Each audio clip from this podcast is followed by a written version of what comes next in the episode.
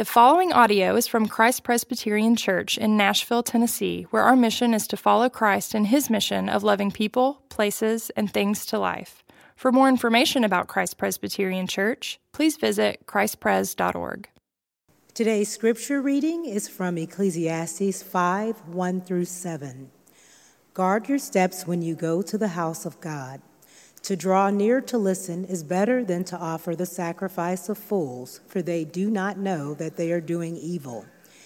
Be not rash with your mouth, nor let your heart be hasty to utter a word before God. For God is in heaven, and you are on earth. Therefore, let your words be few. For a dream comes with much business, and a fool's voice with many words. When you vow a vow to God, do not delay paying it, for he has no pleasure in fools. Pay what you vow. It is better that you should not vow than that you should vow and not pay.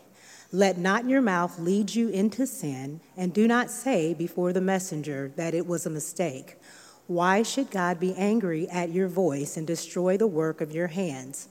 For when dreams increase and words grow many, there is vanity. But God is the one you must fear. This is the word of the Lord. Thanks, Thanks be, be, to, God. God.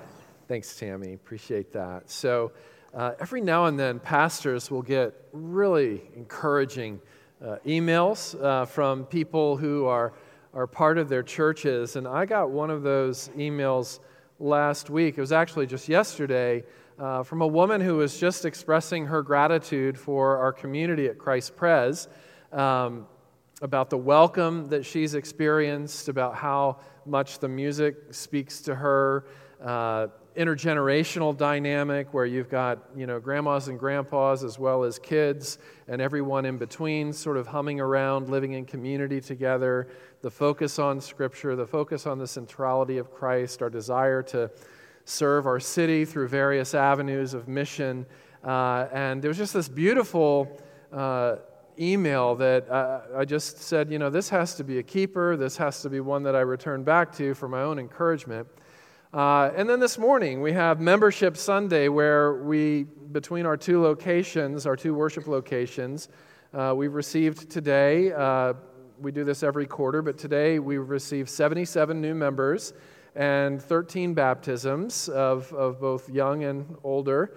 And um, what I want to say to excited, enthusiastic new members, as well as those who, who send these really encouraging, gushing emails, is thank you, and there's going to come a time when the honeymoon gets disrupted.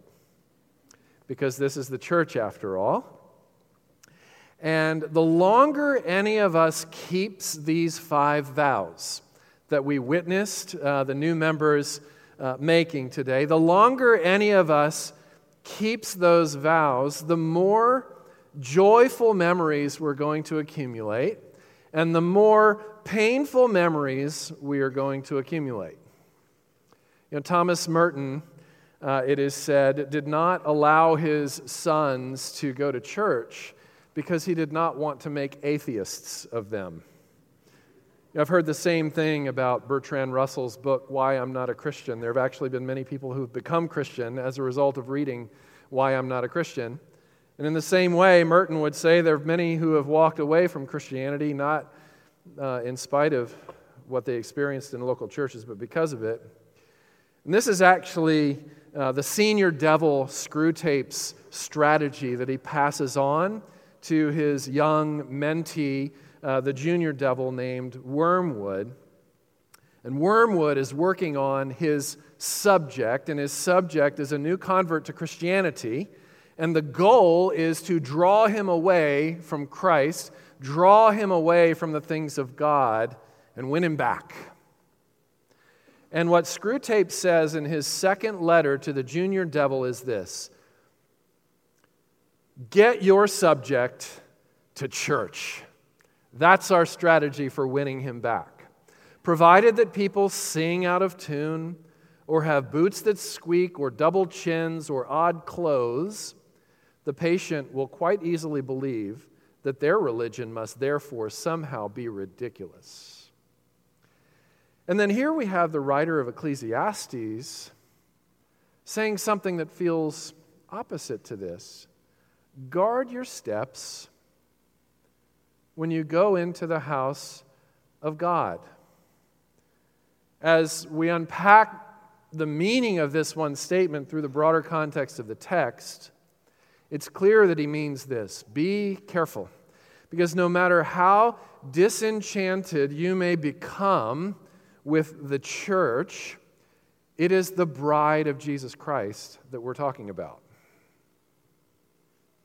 And so today, what I'd like to do is make a case for being discipled by what Ecclesiastes says to us, by what Jesus and the apostles say to us about the local church, instead of being discipled by Screwtape, who, by the way, is a devil.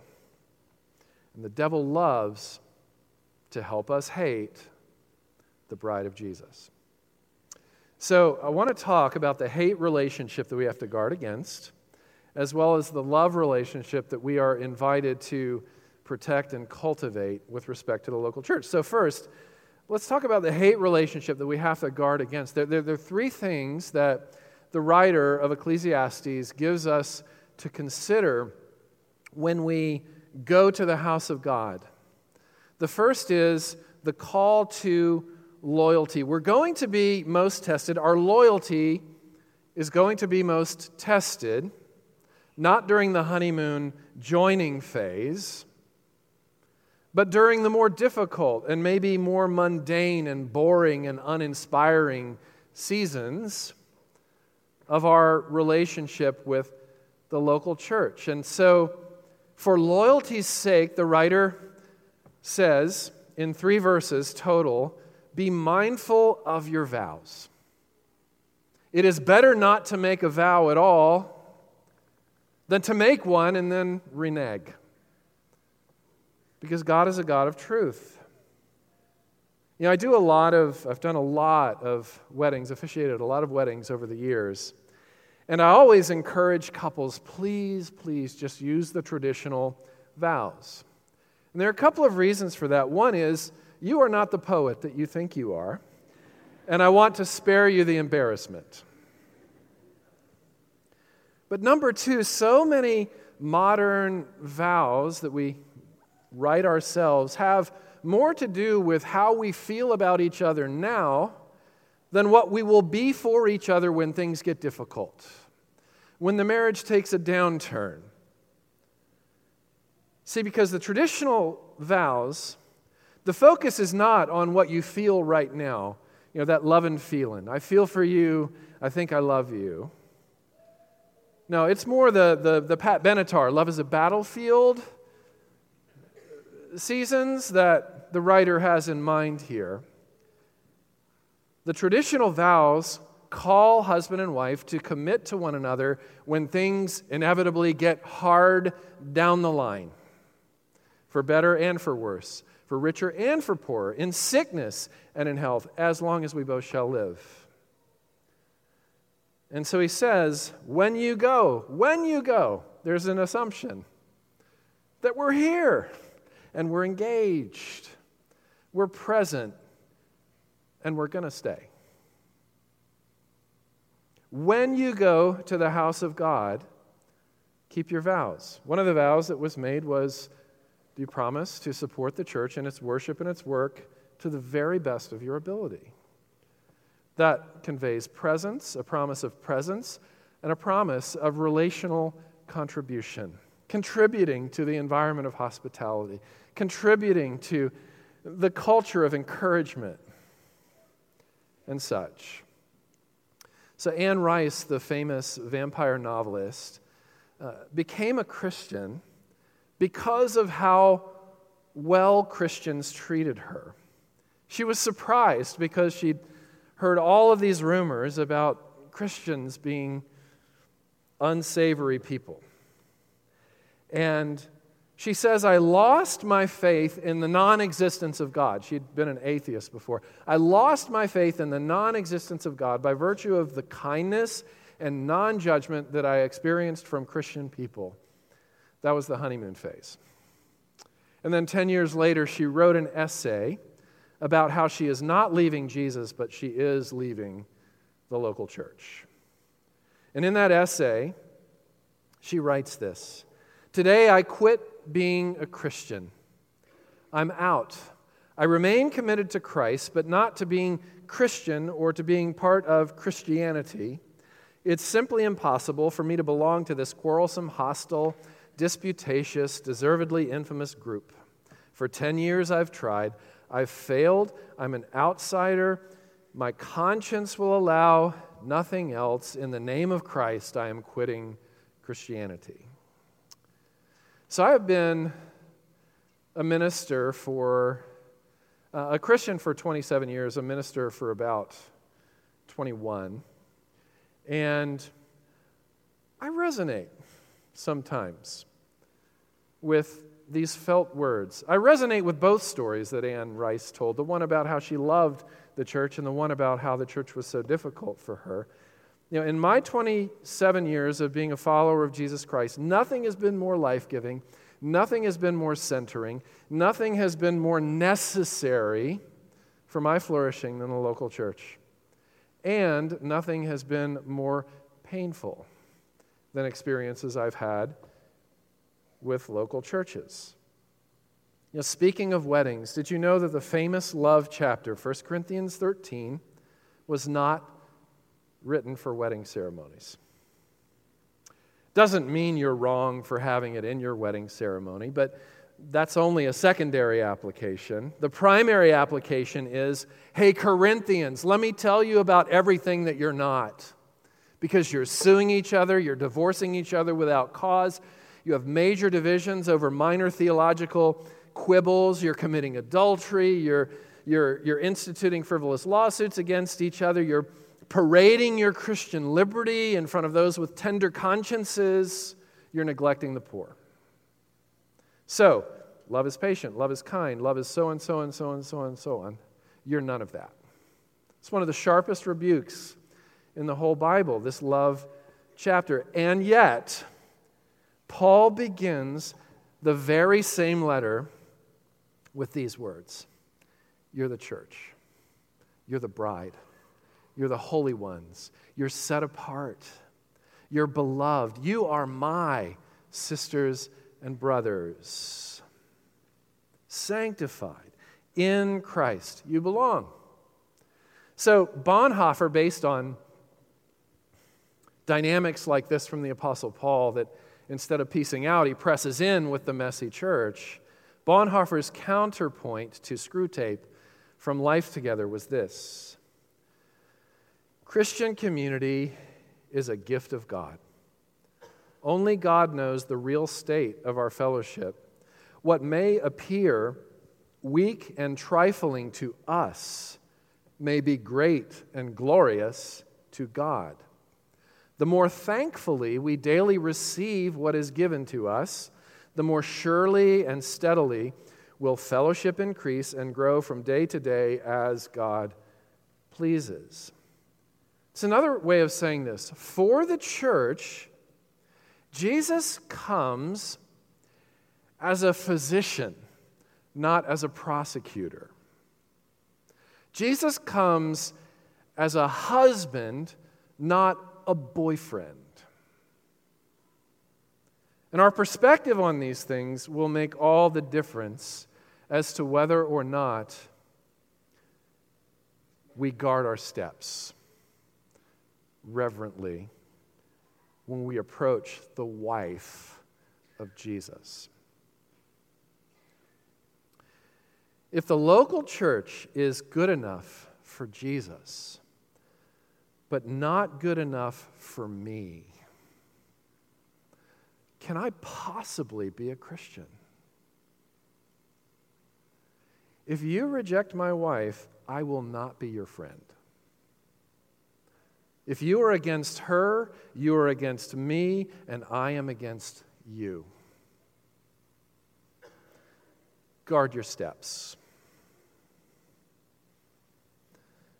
Receptivity is the second one right after loyalty. And it's a call not to just be present, not to just show up, but to be attentive in God's house. This isn't me saying, You listen to me. This is me saying, Us, let's listen to Him. Let's zero in. You know, the, the most important part of our service is not the one that we're in right now. The most important one was the one that came right before this one, when we heard directly from the word of the Lord, as Tammy read to us. Be attentive. Put up your iPhone, shut it off, show up, and be fully present here rather than being fully present elsewhere, is the call.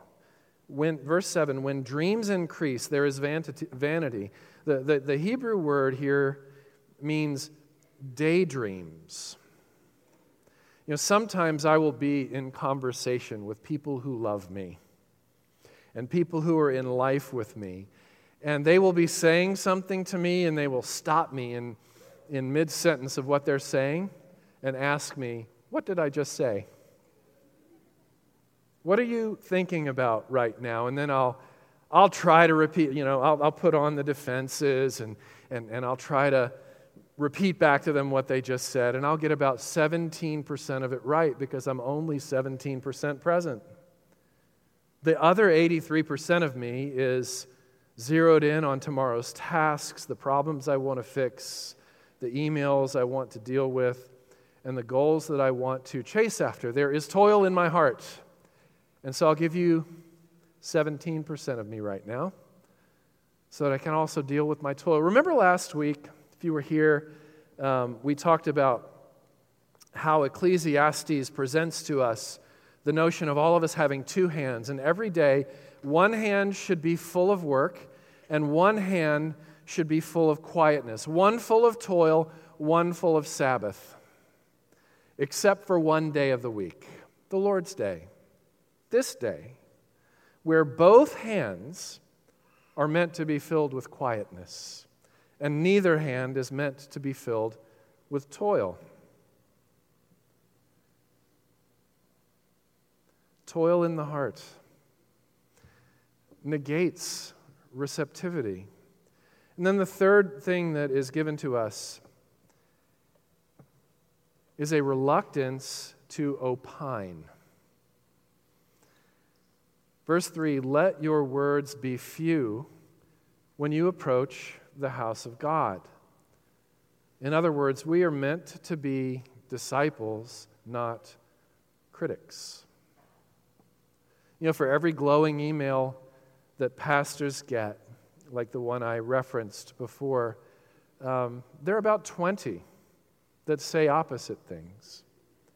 And that's okay because among those 20 are actually obedient believers who are carefully paying attention to the scriptures uh, that, that, that say, share all good things with your teachers. Help them do their job of shepherding and leading in an even better way.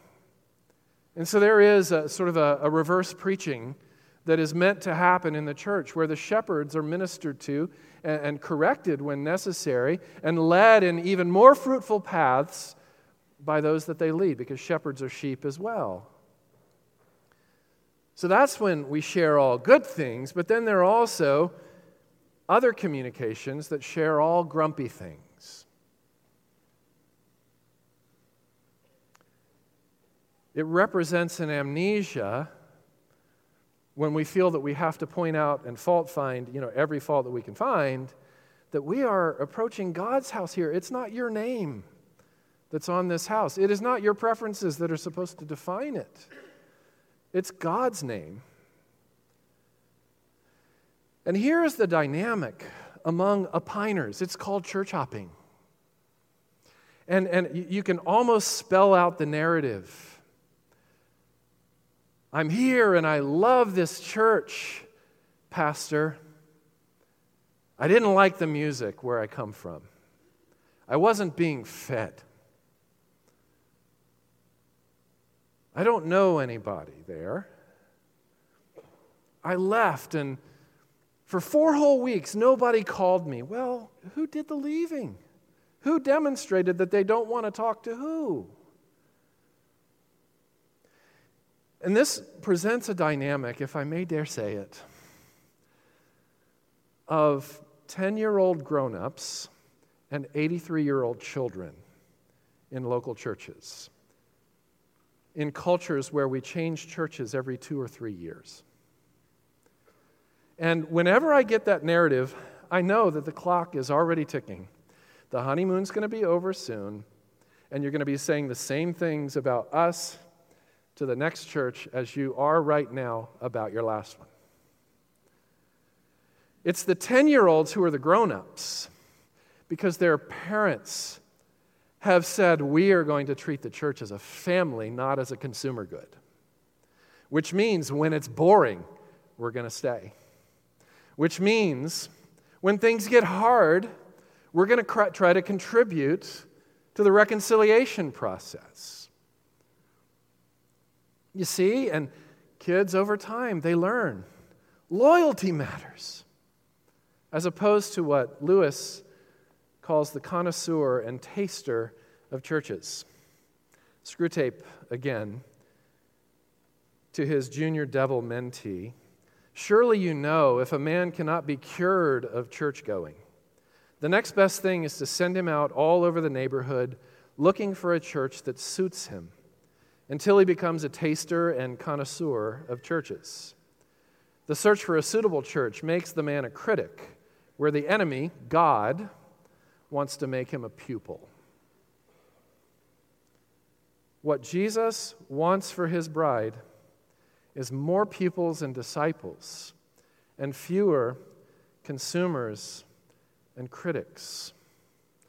Find a church, pick one, this one or another one, and stay. Stay.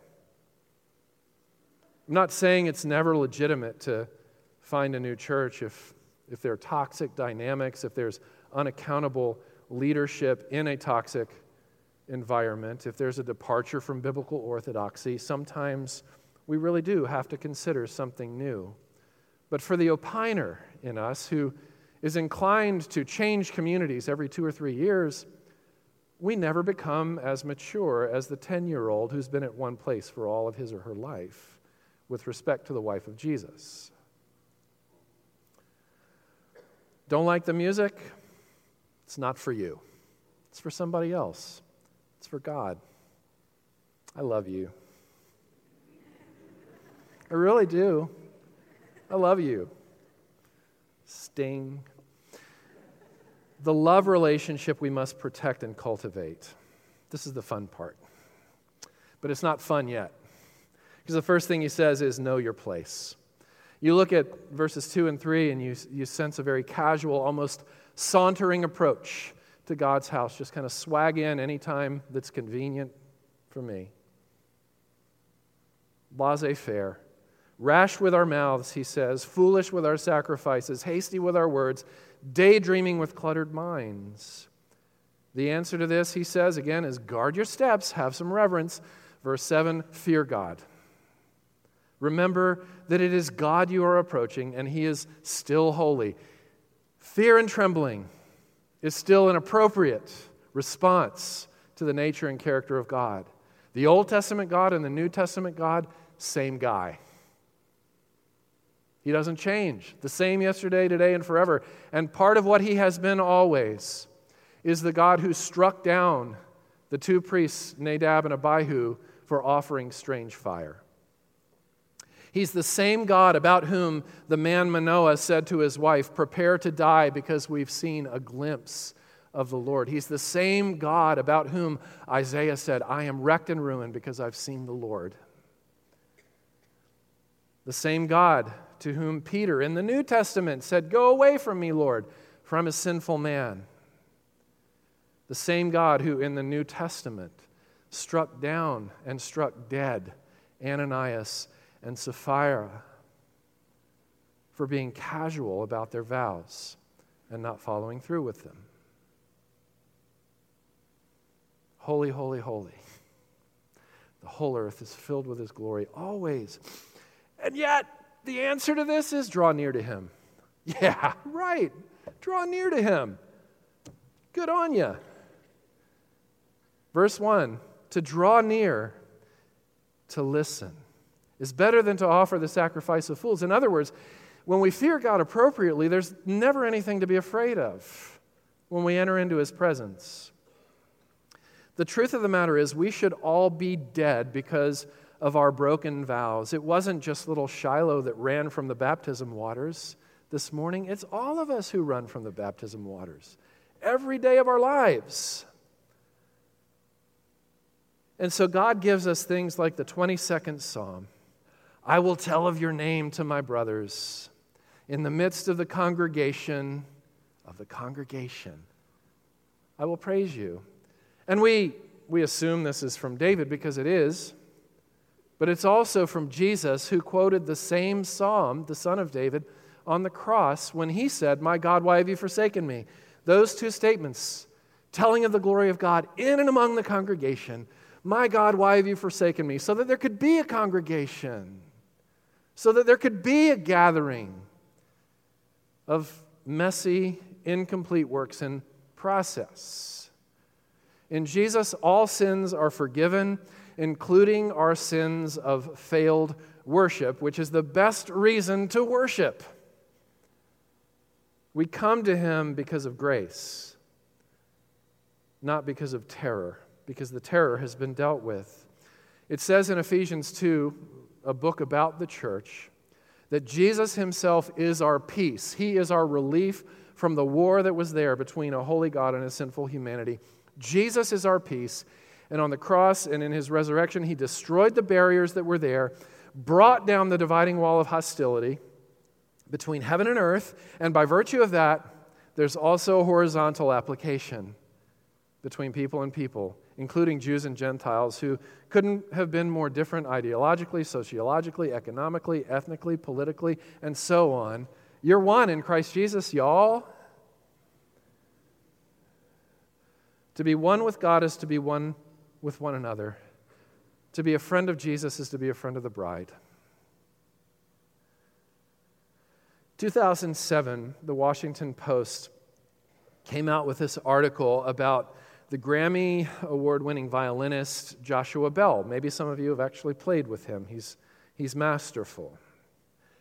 And Joshua Bell decided one day to play his violin incognito in the uh, subways of Washington, D.C. And so he, he, he put on, he kind of disguised himself, put on a ball cap, and some ratty jeans and carried his three and a half million dollar Stradivarius violin into the subways and began to do his thing.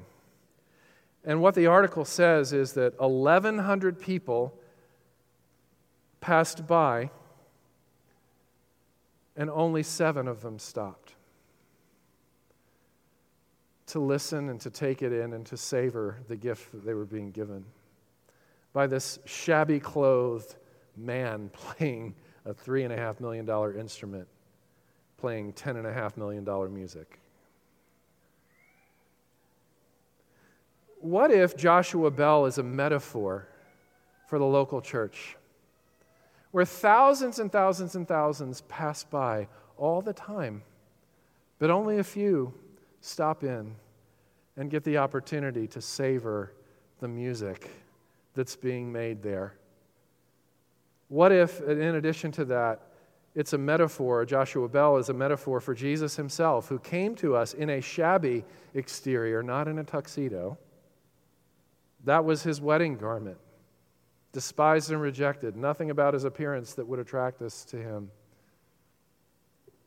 And yet, he came as a master artist because Joshua Bell is also a metaphor about us, the bride of Christ and each member of us the bride of Christ. Again, in that church focused epistle, Ephesians, it says in chapter 2, verse 10, that Jesus is the master artist and we are his workmanship. Or literally, we are his poema, his poetry. How about that? What if we, yes, we, the church, this sometimes weak, trifling, quarrelsome, hostile, disputatious, deservedly infamous group who sing out of tune and have boots that squeak and double chins and odd clothes? What if we are the great and glorious community of God? Because as Bonhoeffer said, what may appear weak and trifling to us may be great and glorious to God. May we not miss it. May we be among the seven who stop to listen to the shabby clothed master play his masterpiece, only to discover that we are part of that masterpiece. Philippians 1 6. I am confident of this very thing, that he who began a good work in you will be faithful to complete it until the day of Christ Jesus. I pray that you will have that same confidence with respect to me. Shall we pray? Our Father in heaven, as the kids return and as the servers come forward, I pray that you would prepare our hearts for the table that we're about to approach with the knowledge that you have already approached us and wed yourself to us. This table is a reminder of another table that is yet to come the table of feasting at the wedding feast of the Lamb, where you will be the bridegroom and we will be your perfected bride. Father, in the meantime, teach us loyalty, teach us receptivity, and teach us a reluctance to a pine unless it's truly fruitful and truly life giving. Save us from the grump within. May it never be said of us that we were tasters and connoisseurs of churches, because that's not what you are, Lord. You didn't come to be the church's boyfriend, you came to be the church's husband. And in the church, you want fewer consumers and critics and more pupils and disciples. And what a privilege it is not to sit at a preacher's feet. The preacher is a sheep like everyone else, but to sit at yours, at your table. And it's in the hope of the gospel. And in Jesus' name we pray all these things. Amen.